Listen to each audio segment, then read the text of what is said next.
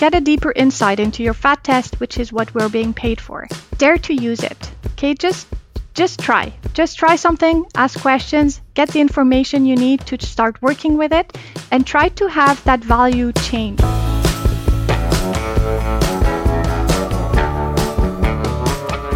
Welcome to the Rumination Podcast presented by Jefo Nutrition. I'm your host, Vicki Brisson, and today we'll be discussing de novo fatty acids, their impact on production, and solutions to reduce their variation in the herd. With me today to discuss this topic is Dr. Débora Santschi, Director of Innovation and Development at Lactanet.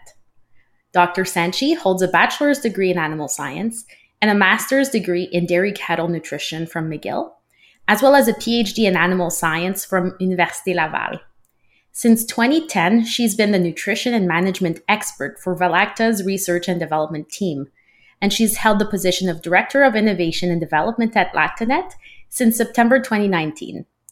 Her duties there include supporting advisors, carrying out research projects, developing new tools, and transferring knowledge to producers and employees alike. Débora has the scientific mindset that comes from her studies, but she's also got the practical side from her experience on the family farm. Débora is an associate professor in the Department of Animal Sciences at McGill University, Université Laval, the University of Manitoba, and the Faculty of Veterinary Medicine at Université de Montréal. Welcome to the show, Dr. Santschi. Thank you very much, Vicki. Thank you very much for having me here uh, with you today. So, as an introduction, can you explain what de novo fatty acid synthesis is? Sure. Um, I'll try to put that very visual and very simple. I like to imagine things. Um, so to me, like the fatty acids, it's basically just like if we would take that black box of the fat, the milk fat test, and open it up and look at what it what's inside of it.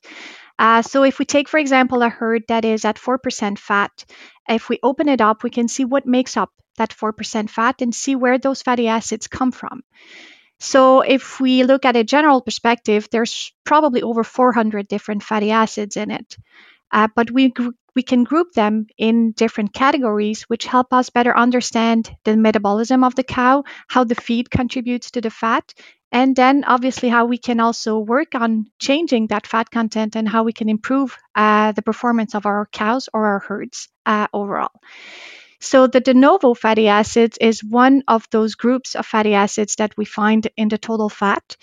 It represents, depending on the herds and the cows, roughly between 25 30% of the total fat. And those are the fatty acids that are synthesized in the mammary gland of the cow. So they will be made out of the rumen fermentation, volatile fatty acids that get to the mammary gland and get reassembled in different chain lengths. Those are extremely good indicators of rumen health. That's why the big focus on the fatty acid profile is on this specific group of fatty acids. The two other main groups of fatty acids that we hear about are uh, the preformed fatty acids, which will come either from the ration, so the diet composition and the type of fats coming in, um, as well as body mobilization. So, for example, early lactation cows will have a lot of preformed because they are mobilizing uh, their body fat. Uh, the third group finally is the mixed origin fatty acids. So those can come from both sides, either being synthesized de novo in the mammary gland or be preformed in the ration or, or in the body reserves. And those will be the ones with the 16 carbon. So our palmitic acid, for example, would be one of the examples there. I'd like to dig a bit deeper into some parts of your answer. What impact does that milk fat composition have on the cow? And what are the periods when fatty acid profile is more likely to vary? What can we learn from that? Um, sure. I, I think it's very interesting to look at it from a cow side and also from a herd side, right? So if we take the cow example, um, a cow in very early lactation, we all know that she's using her body reserves to compensate for that very high demand for milk production. Uh, in that case, a big chunk of her fat uh, content will be preformed fatty acids. So, in very early lactation, we see roughly 50 or sometimes even slightly more as a percentage of her fat being the preformed fatty acids. And in that case, the de novo will be very low and increase slowly over the first 45, 50, 60 days of, of lactation. Um, this provides some sort of insight into how well the transition is going and how we could improve the status of the cows there but it's also a normal process which we need to understand and respect to some extent because those cows do use some body reserves to push more uh, into the milk production. So that's that's a normal process. Um, if we look at it on a herd level, when we do some ration change, when the forage digestibility changes, but we don't notice too much, all those little effects can also have an impact on the de novo content of the bulk tank sample. And in that case, because bulk tank samples are often analyzed very frequently, then we can get a rapid insight into something that we might not have noticed on the farm level.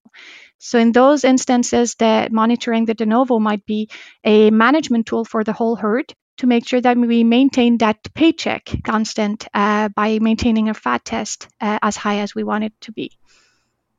Speaking of management, knowing that the fatty acid profile of milk matters, what can we do to promote the production of de novo fatty acids? Um, so, as I said earlier on, the de novo fatty acids are the result of being produced in the mammary gland from rumen volatile fatty acids. So everything that we can do to maximize rumen volatile fatty acids will, ha- will have a positive impact. Uh, so we often focus on the ration. So of course, having a highly digestible ration, well balanced with all the nutrients that are required, is really important. But we need to keep in mind everything around it. So all the environment and all the factors affecting feeding behavior, for example. Um, that would mean access to the feed bunk, but that feed bunk needs to have something in it as well, right? So having ration ready for the cows, a uniform ration, uh, well distributed, that the cow cannot sort too much, having water access, maximizing comfort so that she can lay down and ruminate because that's when she produces those volatile fatty acids. Uh, the environment around her, so everything related to uh, temperature, humidity, making sure that we lower that environmental pressure on the cow so that she can maximize the time she's spending laying down in that stall and ruminating. Um, well, uh, like the, the, forages, make sure that they taste good so that she wants to eat more. Because obviously, the more she eats, the more volatile fatty acids she can produce and transform that into, into the milk fat and the de novo fatty acids more specifically. So it's an overall approach, an overall balance in all those components. Uh, everything that affects what she can take in and then process as efficiently as possible. We know that there needs to be feed in front of the cows at the bunk. Can you expand on specific nutritional solutions that our listeners may want to consider if de novo fatty acid synthesis or just the milk fatty acid profile is a challenge that they're currently dealing with? Um, sure. So the way we train our people, and I, I just want to mention we have a lot of information that is available directly on, on the website as well to help understand and find solutions because it's going to be very herd specific. But when I look at a herd, I look at the fat test, the protein test, because those are values we know and we, we handle very well. I look at the MUN value because to me it's important to look at the overall protein balance as well.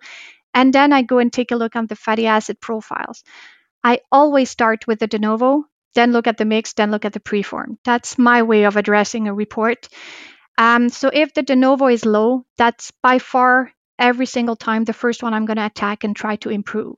Um, so looking at the management strategy, as we just highlighted, everything around the cow, and then making sure that she eats enough of a well balanced ration.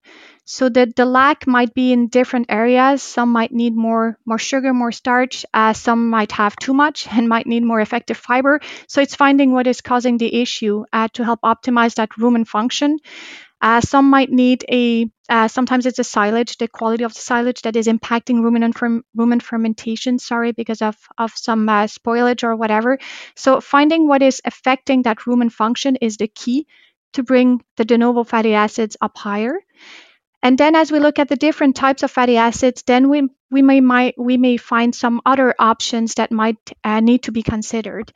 Uh, so for example, if the preformed fatty acids, if they are slightly low, it might just be because we have a high corn silage ration. So those herds, that's just what they're feeding, and it's a normal benchmark for this type of ration if those preformed fatty acids are getting extremely low, those could sometimes be the type of cows who will react very efficiently to some uh, energy additives that will help provide those fatty acids that they require to make sure that they can maintain uh, their own physiological needs in addition to all uh, the energy they require to produce the milk fat. So, of course, from hearing you speak, there's lots of things that can impact the level of de novo fatty acids produced. But something else beyond just the amount that's produced is also that variation in fatty acid levels. So, what are the impacts of that variation in fatty acids? And yeah, how can we address it? Um, so very good question. I think again, there's uh, some information on the cow level. There's some information on the bulk tank level. Um, I like to work on the bulk tank level first because it's every second day in our case, so it helps to get a very accurate and up to date overview. However, the downside is that it's only on a farm level, it's an average, and I have no idea of the distribution of it. So I think a combination of the two uh, helps to address um, all this. Obviously, I'm talking more about uh, bulk tank samples and, let's say, for example, uh, individual milk recording samples that could contribute the cow data. Um, so when there's a lot of variation on the bulk tank, uh, we see it a lot in the inconsistent feeding herds, in the herds that have a lot of changes uh, in the ration, that uh, where the forage composition is not very constant. Uh, those herds usually also have a lower margin over feed cost, just because the uh, it's not optimal because we keep stressing the cows a little bit to readapt her to the new ration that changes a bit every day. The top performing herds will be way more consistent and their line, we, we have graphical lines in our reports, but their line for the, the fatty acid profiles will be very constant unless they do a, an important change in the ration. If we look at it on the cow side, I think there's a huge uh, level of information in how widely apart from each other the cows are. So if all my cows in a pen are very, very uniform, then I'm controlling and I have an optimal ration for that group of cows. If they are very heterogeneous, I might have some competition. I have some cows who benefit a lot, but some others who do have negative impacts of, of that housing or that ration. So I think that also provides a level of information to help optimize to see whether we need to act at the ration level because it's affecting the whole group, or if we need to work at the competition at the feed bunk, for example, because it's affecting some cows more than others. So that's a different level of information that we can get from from combining uh, the cow data to the bulk tank information. So a variation in our milk fat profile can be indicate an indication of that variation in our management in our ration. It's just raising that flag that we need to investigate further.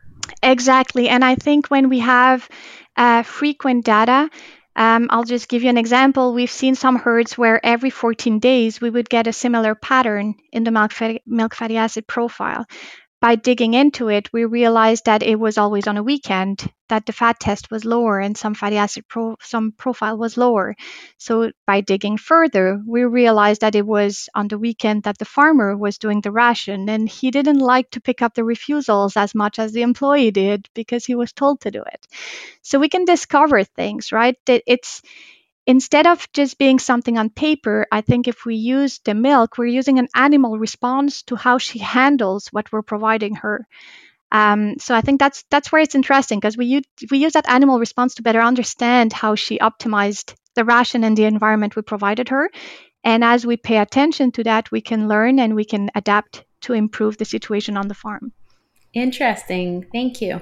So, in a few of your previous answers as well, you've alluded to rumen health.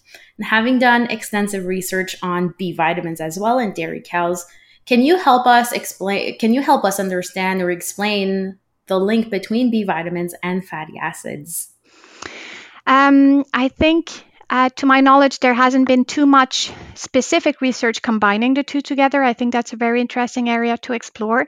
Um, I think if we take one step back and look at the whole picture, um, rumen health, optimizing the bacterial populations we have in there and making sure that this is all functioning well should also be reflected in the de novo synthesis, right? Because then the cow can use the ration properly, function properly. But on top of that, she also has all the metabolites and all the nutrients she requires to maximize performance. So if she is healthy and performing, obviously all the rest will be reflected together. So um, it will be interesting to link the two together on very specific studies, but uh, you know, logically speaking, it's very difficult to estimate uh, the B vitamins in the milk by, let's say, infrared spectroscopy. Spectro- spectroscopy sorry, uh, uh, there's been some trials to do that. It's not very specific because it's very small molecules, uh, but could, for example, the de novo fatty acids be some proxy for those types of interesting metabolites to monitor specifically in early lactation, I'll say, in that critical period, and make sure that everything is optimized. I think those are all interesting areas that still need to be uh, investigated a little bit more. And the way to do it is quite easy, right? It's just a uh, let's do it before and after and see how it works. Um, we've noticed herds where, for example, the de novos were really low in early lactation. Uh, less than 20% de novo in fresh cows usually causes issues uh, for those cows. If you go in farm and look at the situation and try to understand what is causing that, if you solve the issue, then the following month you should see that the fresh cows are now higher. And then if you keep improving it, you'll see that those levels go up because the cows will respond to the fact that you brought an answer to their issue. So I think just testing it is probably the best way to understand all that, right? It's have data, test something, keep track of all the changes that you do on farm, and keep monitoring the impact of the changes. That's the best way to learn. And I'll even say that uh, if you can make them move, if you can make the fatty acids change, then you understand how they work. And then you can have fun and uh, have them move the way you want them to move on each specific herd individually. So, of course, there's lots of moving pieces, lots of data we need to be aware of.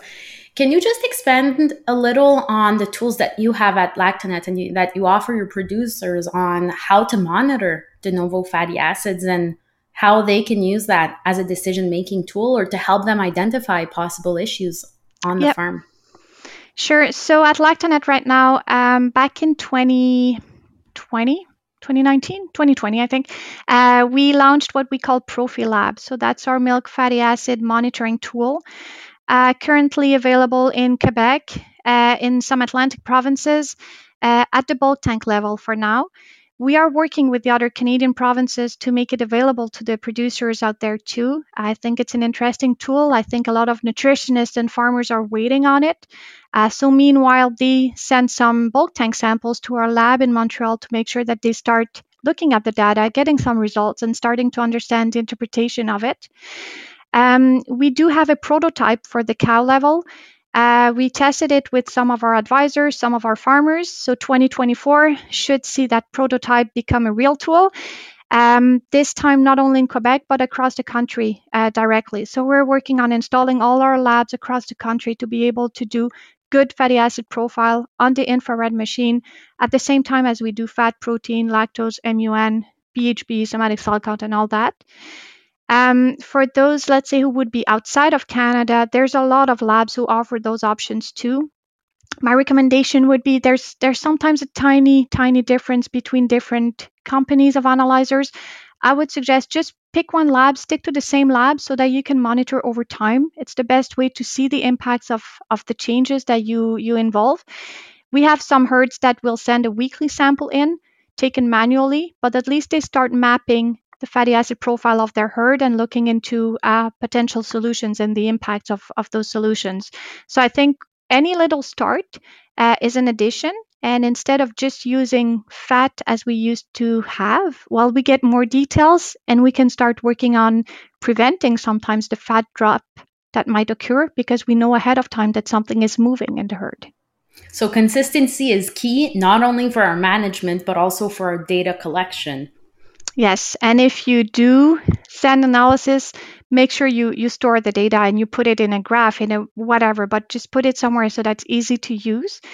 And if you need help in interpreting it, like just just give a call, right? We have people, we we're ready to help.